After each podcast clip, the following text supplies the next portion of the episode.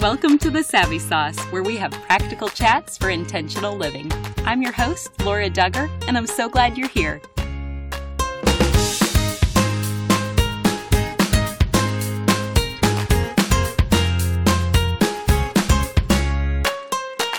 Today's message is not intended for little ears.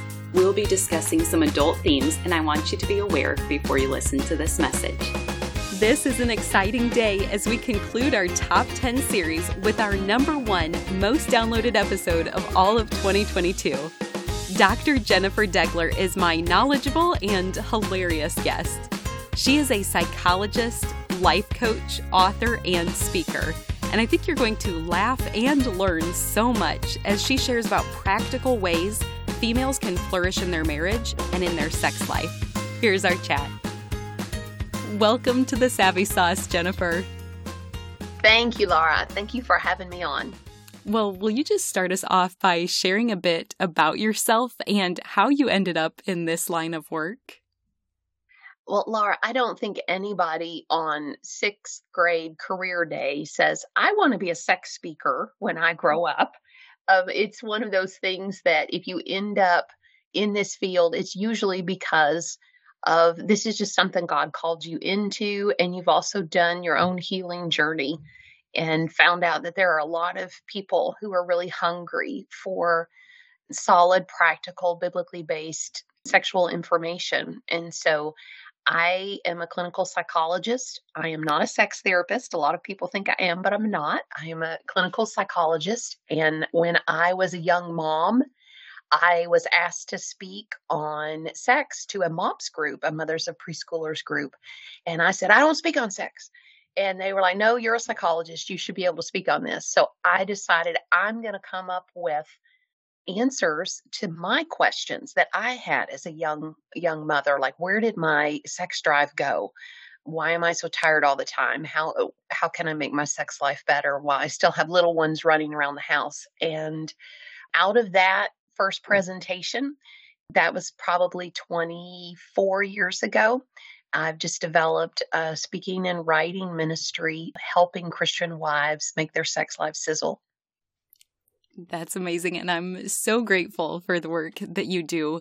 For generations, we've learned more about males' normative experience of sex but you, Jennifer, do such a great job providing knowledge about the woman's experience as well. So, can you tell us more about the three essential aspects to a woman flourishing sexually in marriage?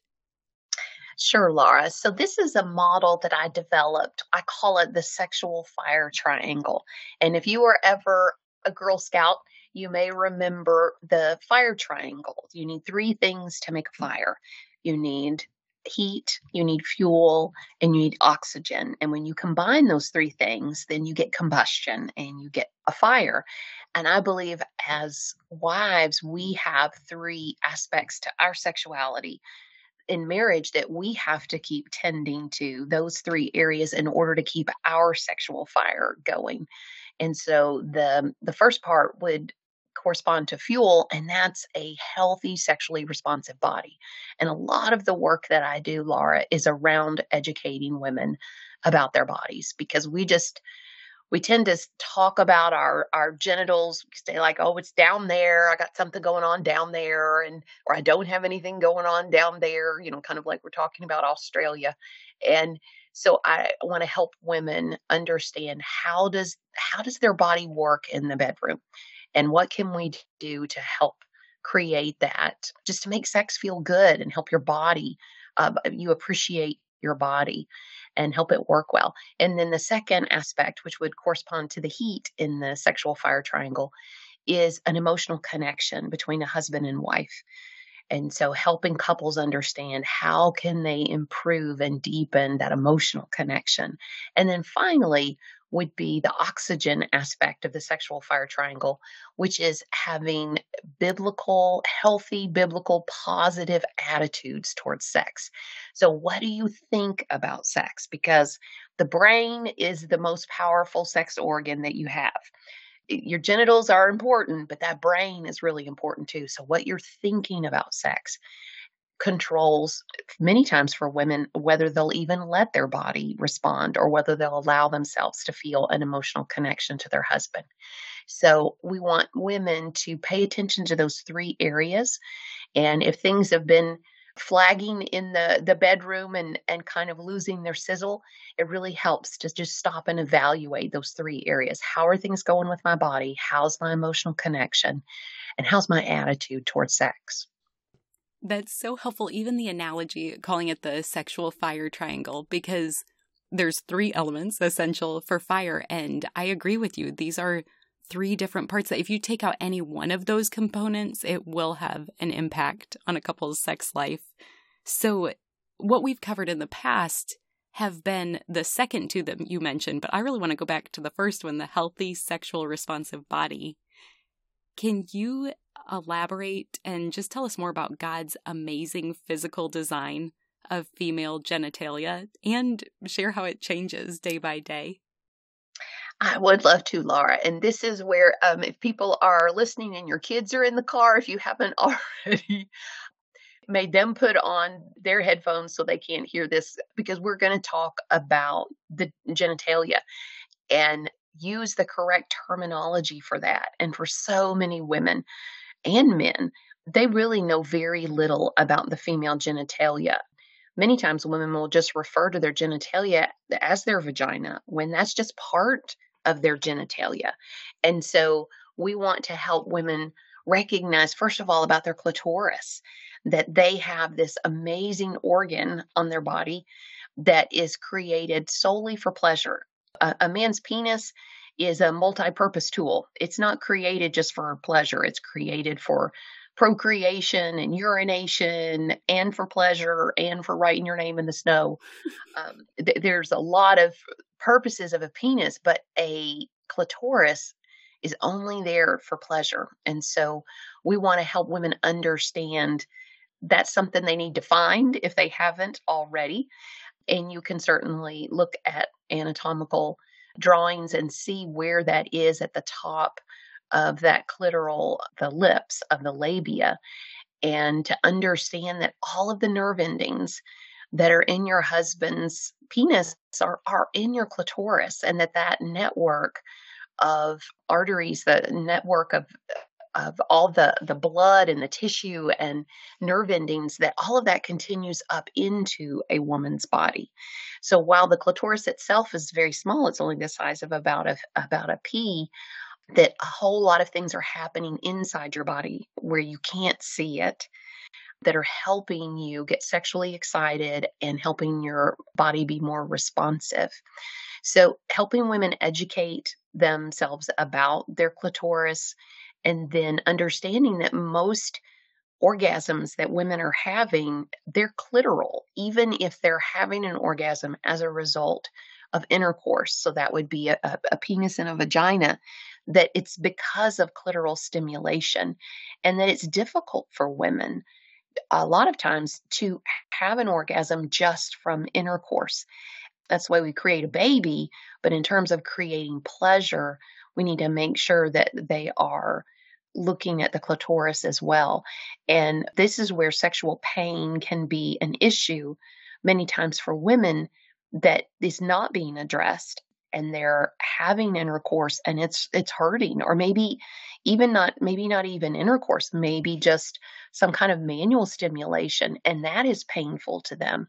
And instead of saying hey that hurts i need to go get that checked out a lot of women will just bear just grin and bear it and that will shut down your body after a while your body will begin to armor up so it's so important that if part of the reason why your sexual fire is going out is because sex hurts, then we need to stop doing what hurts and go and figure out what is causing me this pain.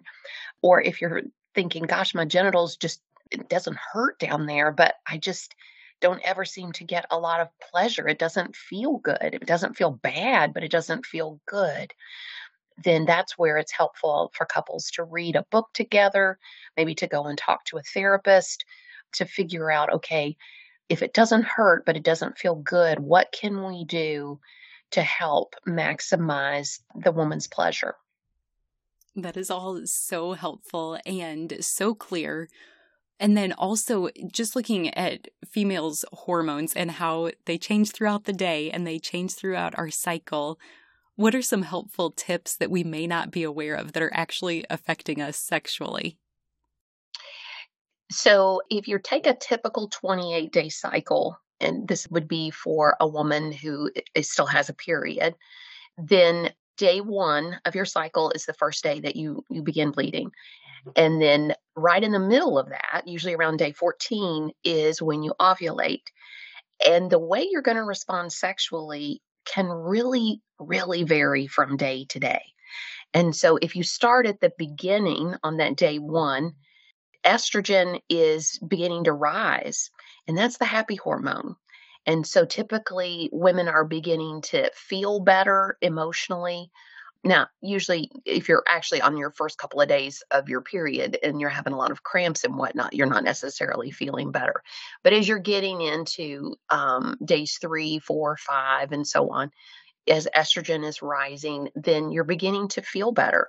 And serotonin, which is a neurotransmitter, it follows estrogen. So when estrogen is up, serotonin is up. And when estrogen goes down, serotonin goes down. Well, serotonin helps with our mood, helps our mood feel more positive, more stable. It helps us sleep better as well. CRF, which has to do with regulating our blood sugar, that follows estrogen as well. So we typically are feeling that we're not having cravings in those first two weeks of our cycle. So, usually for a lot of women, this is a great time to have sex because they just they're happier and they like the people in their house better and their body is more responsive and around about maybe day 12 going into day 12 day 13 as you're beginning to ovulate and as you're ovulating usually around day 14 then you're going to have a surge of luteinizing hormone and you'll ovulate. And whether you can feel the pain of ovulation or not, your body interprets that as you being in pain. So your body decides, I'm going to help you out and I'm going to release some endorphins because you're in pain. So you get this endorphin high around the time that you ovulate. And for many women, that is the one time during the month that they actually kind of begin to think about sex without it being prompted because they're kind of high on endorphins. This is kind of God getting you, trying to get you pregnant because this is also the time when you are most fertile. And then after you ovulate, usually within about 24 hours after ovulation, your body says, Hey, you're not in pain anymore. Let's withdraw these endorphins. And so then you get a little bit of endorphin withdrawal and you feel kind of down. And for many women that they can they go to bed feeling good and they wake up the next day and they're like, ugh. And it signals the for some women the beginning of PMS. And assuming you're not pregnant, your body then begins to prepare itself to menstruate. And so your estrogen level begins to drop and your progesterone level begins to rise. And progesterone causes the physical symptoms of PMS. So the breast tenderness and feeling bloated, which oftentimes means we're not as interested in sex. And as well, because estrogen is dropping, serotonin is dropping, so you're not sleeping as well, you're more irritable. CRF is dropping, which means your blood sugar isn't as stable. So we're having more food cravings and we're just crankier. And for a lot of women, this this is not a time when they're interested in having sex because they're maybe their breasts are tender and they're just they're kind of cranky. But I encourage women, see if you can use this time to have what I call cranky sex. Which because if you can have an orgasm, it does help kind of even out your hormones and you will feel better and it releases endorphins which will help with pain relief for any pain that you may be feeling. And so you can just tell your husband, look, I'm not in the mood for sex, but I know if I have an orgasm, I'll feel better. So I want you, mister, you just take off your clothes, you get in that bed, and we're not getting out of the bed until I have an orgasm. And he will probably love that. He will be like, yes, yes, teacher, I will be gladly do that. And so that becomes a time of realizing, hey, I don't have to have sex always when I'm feeling like I want sex, that I can come at it in a lot of different ways. And ultimately, it's creating connection with my husband. And it's also helping me develop a more positive attitude towards sex because it's not just about him, like I'm doing this for him. It's about I'm doing this for me and for us. So, over that 28 day cycle, you may find your body responds in all different ways and that your interest in sex varies tremendously. And that's why we as women need to be aware of that and where we are in our cycle so that we can understand better okay, how can I approach sex? How can I think about sex based on where I am in my cycle? Oh my goodness, that was so fascinating. I've studied sex for well over a decade now, and I've never heard it laid out like that with our hormones. So thank you. That is so interesting. And let's just keep going with that. What other sex education do you find is most beneficial to the clients who come to see you? Well, Laura, I think it's in addition to understanding, okay, here's how my cycle works. I think it's really important for women to understand how sleep affects them sexually, and in particular, how a lack of sleep will affect them sexually. Because men have at least 10 times the amount of testosterone that we do. And when you when you have more testosterone, you're in drive sexually. And your your body is just going to respond quicker to sexual cues you're more likely to just spontaneously think about sex and then once you you know you're you're kissing or caressing you're able to kind of block out other distractions and just focus on sexual activity. But for women because we have more estrogen we're more likely to be distractible during sex. And it's harder for us to kind of put out of our mind all these other things that might be going on.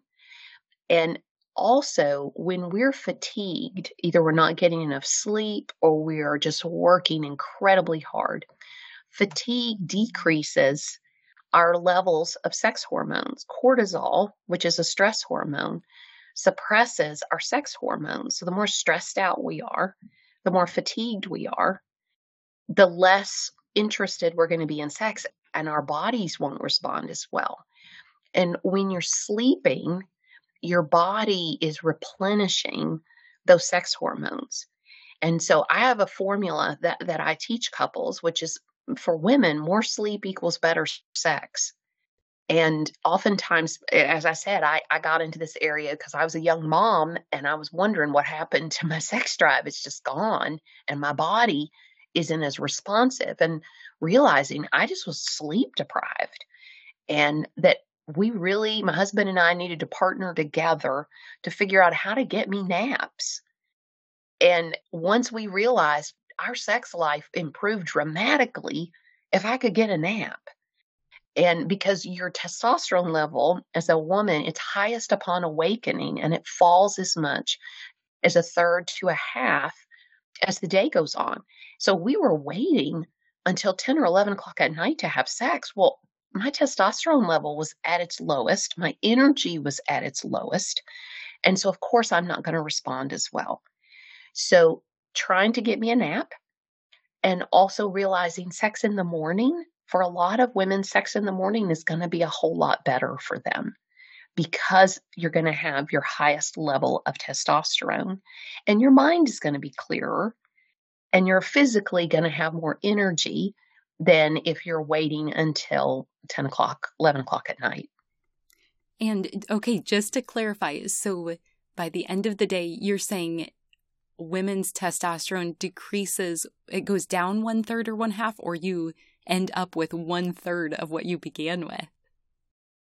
I'm saying it decreases by as much as a third to a half wow. as your day goes on. So, depending on however much you started out with, you're going to have a third to 50% less than you started out with. And we have, Laura, we have testosterone receptors on our genitals, we have them on our nipples, we have them under our arms, and we have them in our brain. I don't know why we have them under our arms, but you know, don't don't don't let strangers tickle you. Um, and so when we have testosterone in those receptors, particularly on our genitals, sex will feel better and our genitals will respond better. So that's why we, we want to maximize that as women and realizing sleep will help with that and not being so fatigued. And so understanding, you know, that we have to save energy for sex, which means we need to say no to some things that maybe when was the last time, Laura, that you actually, before you said yes to being on a committee or to bringing cupcakes to school or whatever it might be, to stop and think, how will this impact my sex drive? Mm-hmm. Saying yes to this is going to take some energy, which means there's going to be less left over for sex. So it's a different way as a woman to think about energy and our body and what do I need to do to help sex feel as good as possible in my body. Let's take a quick break to hear a message from our sponsor. I'm so excited to share today's sponsor, WinShape Marriage, with you. WinShape Marriage is a fantastic ministry that helps couples prepare, strengthen, and if needed, even save their marriage. WinShape Marriage is grounded on the belief that the strongest marriages are the ones that are nurtured, even if it seems like things are going smoothly. That way, they'll be stronger if they do hit a bump along their marital journey. Through their weekend retreats, WinShape Marriage invites couples to enjoy time away to simply focus on each other. These weekend retreats are hosted within the beautiful refuge of WinShape Retreat, perched in the mountains of Rome, Georgia, which is just a short drive from Atlanta, Birmingham, and Chattanooga. While you and your spouse are there, you'll be well fed, well nurtured, and well cared for. During your time away in this beautiful place, you and your spouse will learn from expert speakers and explore topics related to intimacy, overcoming challenges, improving communication, and so much more. I've stayed on site at WinShape before, and I can attest to their generosity, food, and content. You will be so grateful you went. To find an experience that's right for you and your spouse, head to their website, winshapemarriage.org. That's W I N S H A P E marriage.org. Thanks for your sponsorship. And then also, when we consider our husbands, is their testosterone the same where it's produced or replenished with sleep? And so theirs is also highest upon awakening? You know what? I don't know because I really study women more than I study men. And men tend to have just more stable levels of hormones because they don't have a cycle. When you're a woman, every day is kind of different. And so those hormones and neurotransmitters, all of this is interacting together. And for men, it tends to just be a little more steady state. However, we do know that fatigue does affect men's sex drive. And so, you know, if your guy is working really long hours and not getting enough rest, oftentimes that will show up in a decrease in interest in sex. And, you know, testosterone is not just a sex hormone, testosterone is a hormone of well being. When your testosterone level is normal for whether you're a woman or a man, when it's at a normal level, you just feel better as a person. And so again, it, it has, yes, has a lot to do with sex drive, but it also has to do with just feeling good. So that's why for men, if they've noticed a decline in their sex drive and just not feeling just well being, just not having as much well being, um, they can go and have a blood test and see, you know, is their testosterone level normal? Because sometimes, particularly as a man maybe gets into his 40s, he might need some testosterone supplementation. Now, women can't directly take oral testosterone. That would be dangerous for a woman. Sometimes women can use a testosterone cream that they might rub on their body, but in general, supplementing testosterone in women doesn't always result in a in a big jump in sex drive because there's so many other factors that load onto sex drive and sexual responsivity. But it's always worth talking to your doctor and getting those levels checked out if you used to be interested in sex and you're not anymore. That's all so helpful. And will you now explain vasocongestion and its connection to a woman having a pleasurable sexual experience? Yes, and that, that vasocongestion, that sounds like a scary word, but it's just the medical term for blood flow. So whenever you have blood flow to a certain area of your body, that's vaso, you know, vascular congestion. So that gathering there. So when a man has vasocongestion um, in his genitals, it's very obvious because he gets an erection. But for women, because our genitals are hidden away, we can't see and oftentimes don't even know that we're having vasocongestion as well. So what's happening is that blood flow is going, a woman is sexually excited and her body is responding, then that blood flow to the genitals, that is helping prepare her for sex. And in particular, one thing that's happening is something called the orgasmic platform. And this is where the entrance to the vagina, there is more blood flow there, and it makes the entrance to the vagina and the, the first um, maybe inch into the vagina swell up.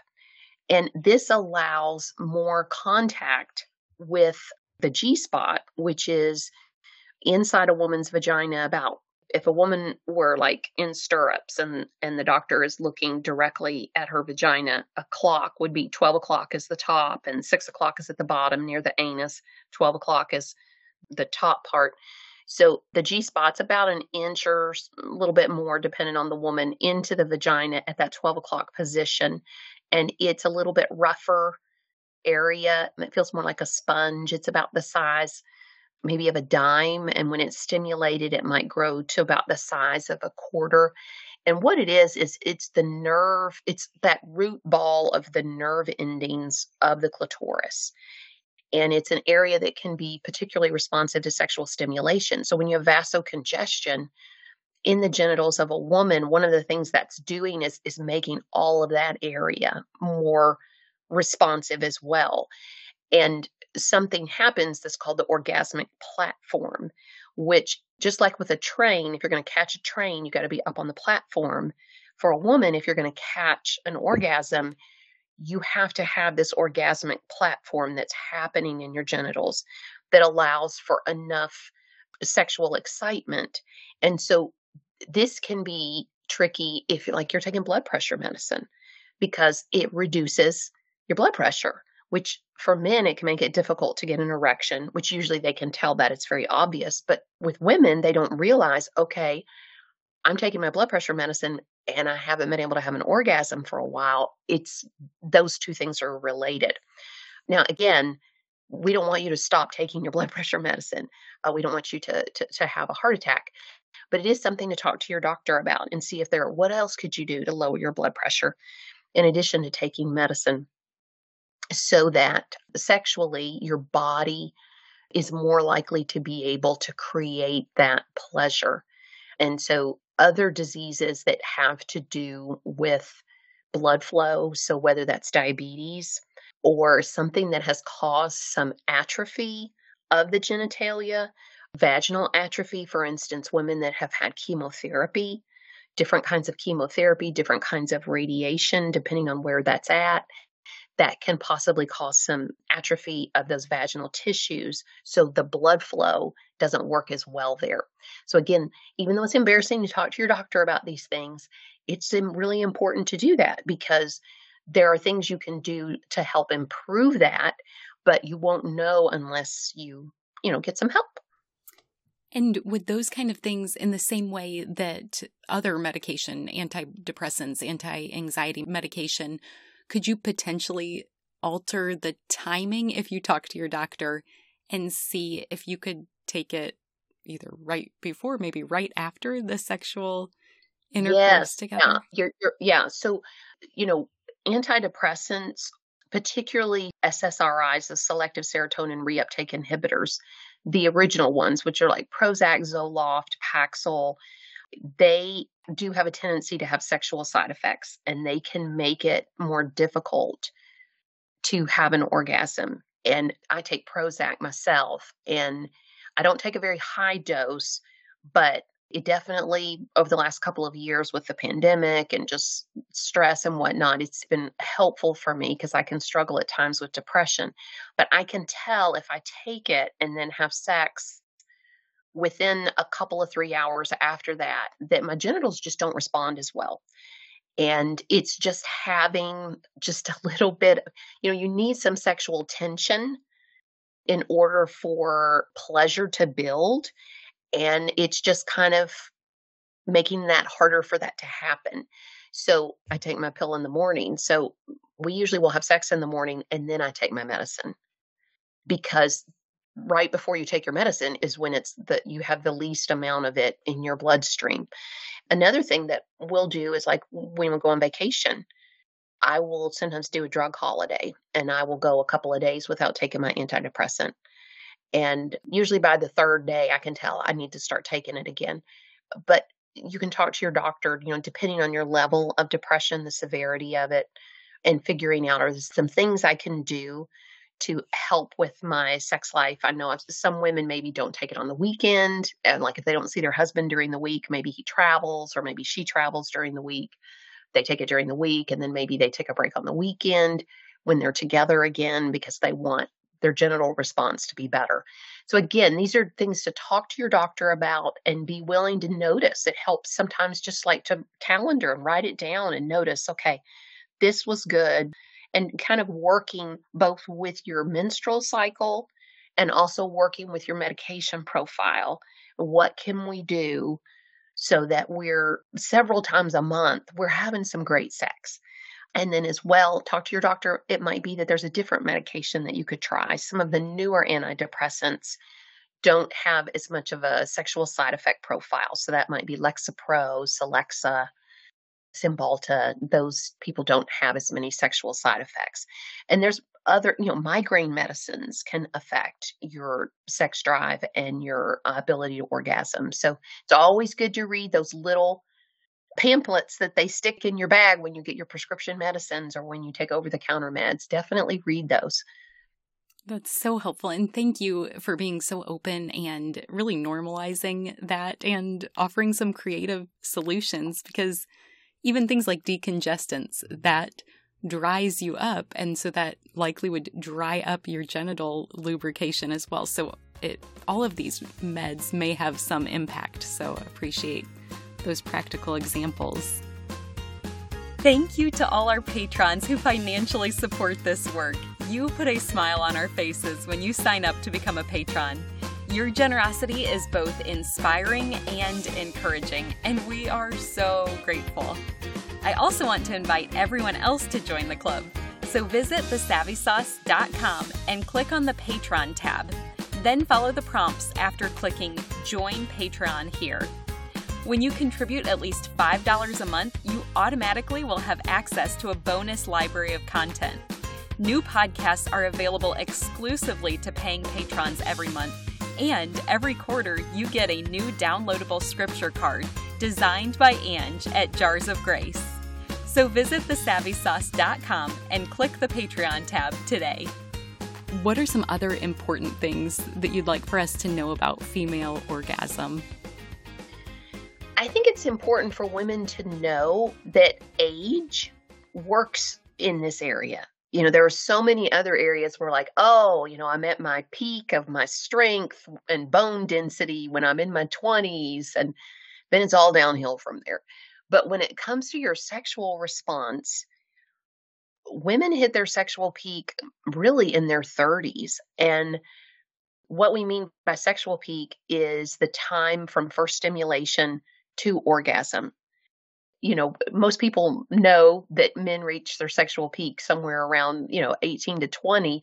But what that means is the first stimulation starts, and then within two minutes, he's already ejaculated. So I don't call that a sexual peak. I actually call that premature ejaculation. So it depends on how you you want to think about sexual peak, but for women, you know, when they're in their 20s, it can be a challenge to to get to orgasm. And uh, sometimes I'll talk to women and they're just discouraged because maybe they've they've waited until they've gotten married. You know, they were trying to like, okay, I I really want to honor God with my sexuality. And so, you know, they they don't have sex until they get married. And then they're like, he's having a good time, but I'm not having a good time.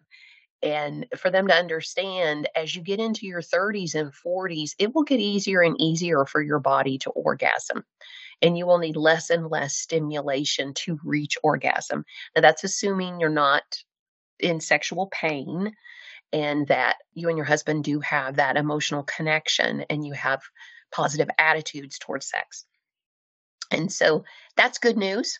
Now, uh, when a woman reaches menopause, which is the cessation of having a period, the average age of menopause is about 51 and a half. And after that point, it can be more difficult for women's bodies to orgasm.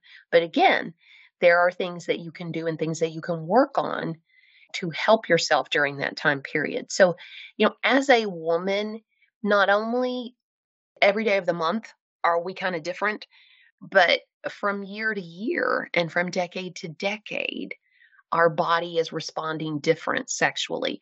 So I love what you're doing, Laura, with this podcast because it's understanding, you know, that sex education class that maybe you had in sixth grade or seventh grade. That's only the start of our education. We have to keep educating ourselves as women because we don't stay the same sexually. Our bodies don't stay the same. And so we have to keep understanding okay, what is it like in this decade? Now that I've had children, what is this like? Um, if I'm breastfeeding, how does that affect me sexually? What kinds of birth control and how does that affect me sexually? And so we just need to keep educating ourselves, just like we do educate ourselves perhaps about other aspects of our health. Your sexual health is part of your overall health so we want to keep educating ourselves. Well, thank you for that encouragement. And even for the woman, maybe she's recently entered menopause. Could you just give a few examples of those things that you're talking about that could help her with that transition? Well, certainly because dryness and a thinning of the walls of the vagina, that typically is what can cause women just in terms of their genitals, sex, if perhaps they hadn't had pain, they might start having pain because they're not lubricating as much and the actual vaginal tissues are not as elastic because of the decrease in estrogen. And so, understanding that she may need some HRT, some hormone replacement therapy, and to talk to her doctor about that. Some women are very scared of that because a number of years ago, there was a study that came out that linked the use of HRT with increased incidence of heart disease. But you really need to talk to your doctor about your family's profile for heart disease because for some women that didn't really have a history of that, and didn't have a family history, it may raise their risk from 1% to 2% if they went on hormone replacement therapy. Well, that's not much of that's not really increasing your risk very much, in my opinion. And if HRT could keep you from having hot flashes and having a very difficult time with menopause, then that would be something to consider. So, again, you need to talk to your doctor about that to see whether some HRT could help with that transition through menopause. And then you got to use it or lose it. It's a lot like walking, how a doctor will say, you know, you got to keep walking because you don't want to lose that mobility. And it's the same way we need to keep blood flowing to our genitals. And so to figure out what what can we do first of all to make sure things aren't as painful for me perhaps, you know, find a new lubricant and then a lot more foreplay, more creativity, taking more time with sex, but to keep blood flowing. Blood flow brings oxygen, it brings good stuff to your genitals. So we, we want to keep that. You know, if you're waiting and having sex once every three or four months, then particularly after menopause, that's not keeping those tissues in as good of health. So, a lot of communication with your spouse and with your doctor. Many OBGYN practices now have somebody that specifically works with menopause and hormonal issues. A lot of times it might be a nurse practitioner and that's what they focus on. And so we've come a long way in that area and it's definitely worth getting a consult with somebody if you're finding, wow, I'm I'm really struggling now that I'm in menopause. Hmm. That is so interesting because what I'm hearing too is that blood brings life. And even in the way God designed us, doesn't that just reveal the gospel? I hadn't thought of that, but you are exactly you are exactly right. How about that? and then as we look for women of all ages then, are there any other ways that our physical health impacts our sexual response?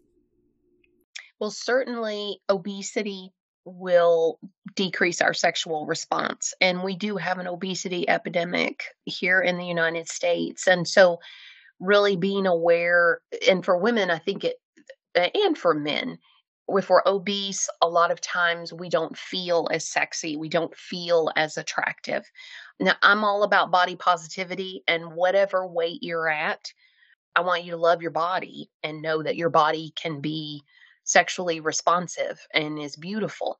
But we also do need to be realistic about the obesity's effect because it affects circulation and it can affect the ability to even move in certain ways to create sexual pleasure. So exercise is really helpful. Again, when you know when we're exercising, we're we're creating endorphins, so that helps with pain relief and it's getting blood flow to all parts of our body including our genitals. And just to mention this as well, you know, if if you are dealing with uh, like painful intercourse, sometimes that might be related to muscle tension in the pelvic area. And so exercise can help with that. Pelvic floor physical therapy can help with that. Certain yoga poses like happy baby pose and some diaphragmatic breathing can help. So realizing we are a trinity, we're created out of the love of the trinity and we're created in God's image and God is a trinity. So we are too, mind, body, and soul, and all of these things connect. And realizing taking good care of our body not only helps our body be healthy enough to be sexually responsive, but it also sends this message of value back to ourselves.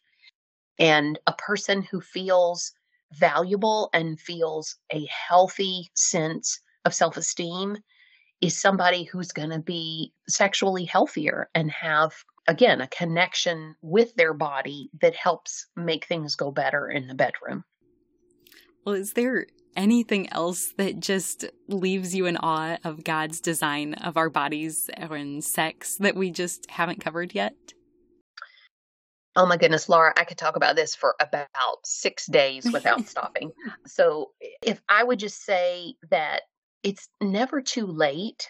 And sometimes when when I'm talking to women, you can tell they're just they feel discouraged because they've they've tried different things and nothing's helped so far. And their sex life has been a place of a lot of tears, maybe tears over physical pain or emotional pain, confusion. If they are a sexual abuse survivor, oftentimes that abuse is impairing in some way their body's ability to feel safe and their body's ability to be comfortable even with sexual arousal. And so they may need, you know, some therapy to help them reclaim what was taken from them so that they really do get to fully experience the passionate intimacy that God has designed for married couples.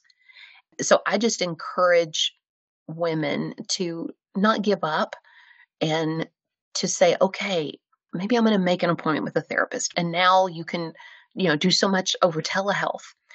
Um, so even if there isn't somebody in your area, maybe you could see somebody in another part of the country, but over telehealth. Uh, maybe there you're realizing I don't I don't trust my husband in some way, and it's really hard. You know, being sexual with, with your husband is it's very intimate and makes you very vulnerable. And if you don't trust him on, on some level, it can be really hard to to relax and enjoy sex. So maybe there's some couples therapy. Maybe you all need to read a book together. Maybe you need a marriage mentor. Or maybe you're not comfortable with your body and you have just a lot of loathing of your body. So maybe checking out some resources about how to overcome body shame. There's a lot of different things we can do. And I encourage women just pick one thing. You don't have to tackle everything at once. Just make one step towards improving your sexual health. And it's amazing how when you start taking one step and seeing some success there, then it opens up. Okay, well then I'm, I'm, I'm going to try this now, and it can really get a good good momentum going. And so it's never too late, no matter what your age. It's never too late. You're never too broken for Jesus to heal. Hmm, that's so good. And really, not many Christian women do the same work you do. So, if somebody wants to look you up online to see if they can become a client or just want to find a way to learn more from you, where would you direct us?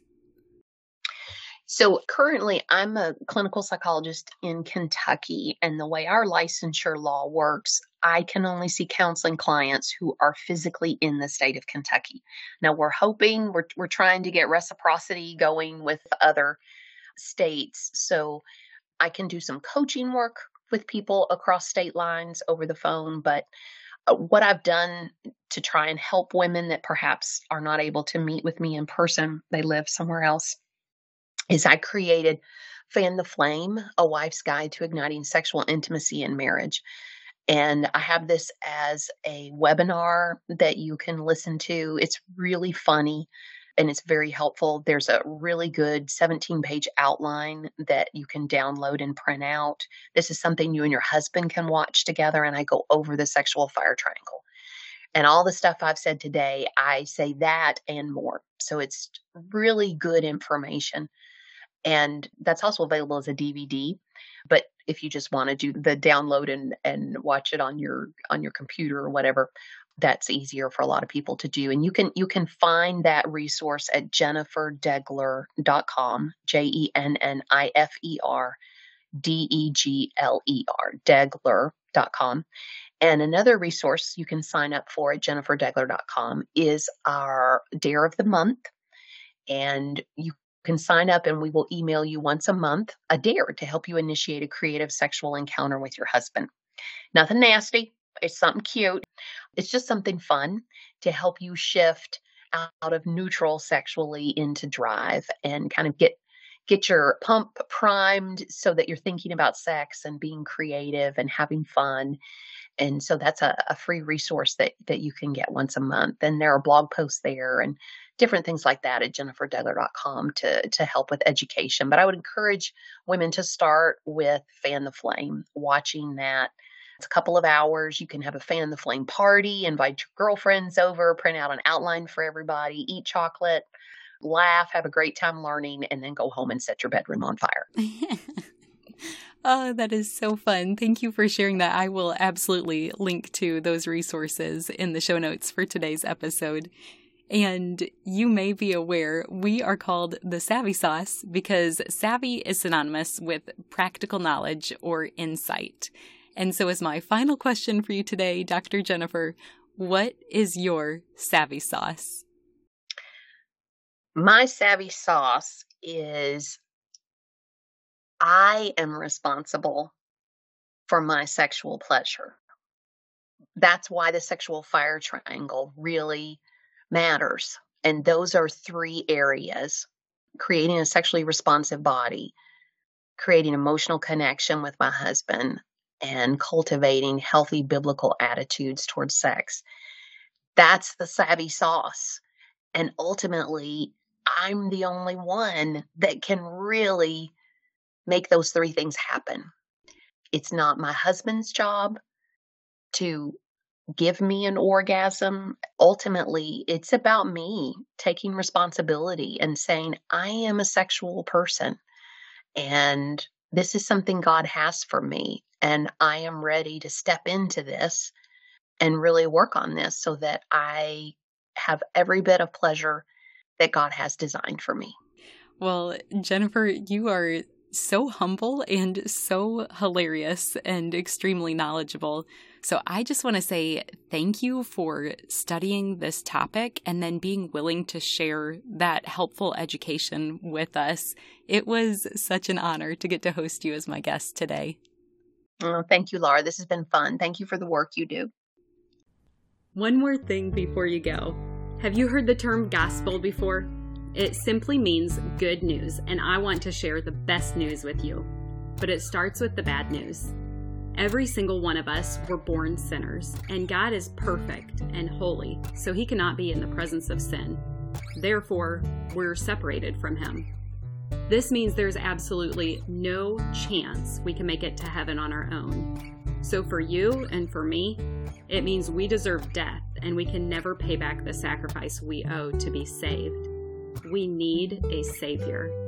But God loved us so much, He made a way for His only Son to willingly die in our place as the perfect substitute. This gives us hope of life forever in right relationship with Him. That is good news. Jesus lived the perfect life we could never live and died in our place for our sin.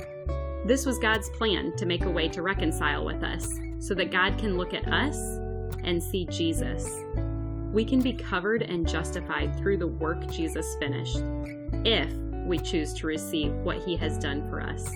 Romans 10:9 says that if you confess with your mouth Jesus is Lord and believe in your heart that God raised him from the dead, you will be saved. So would you pray with me now? Heavenly Father, thank you for sending Jesus to take our place. I pray someone today, right now, is touched and chooses to turn their life over to you. Will you clearly guide them and help them take their next step in faith to declare you as Lord of their life? We trust you to work and change the lives now for eternity. In Jesus' name we pray. Amen. If you prayed that prayer, you are declaring, Him for me, so me for Him. You get the opportunity to live your life for Him. At this podcast, we are called Savvy for a reason. We want to give you practical tools to implement the knowledge you have learned. So, you're ready to get started? First, tell someone. Say it out loud. Get a Bible. The first day I made this decision, my parents took me to Barnes & Noble to get the Quest NIV Bible, and I love it. Start by reading the book of John. Get connected locally, which basically means just tell someone who is part of the church in your community that you made a decision to follow Christ. I'm assuming they will be thrilled to talk with you about further steps such as going to church and getting connected to other believers to encourage you. We want to celebrate with you too, so feel free to leave a comment for us if you made a decision for Christ. We also have show notes included where you can read scripture that describes this process. Finally, be encouraged. Luke 15:10 says, "In the same way I tell you, there is rejoicing in the presence of the angels of God over one sinner who repents." The heavens are praising with you for your decision today. If you've already received this good news, I pray that you have someone else to share it with today. You are loved, and I look forward to meeting you here next time.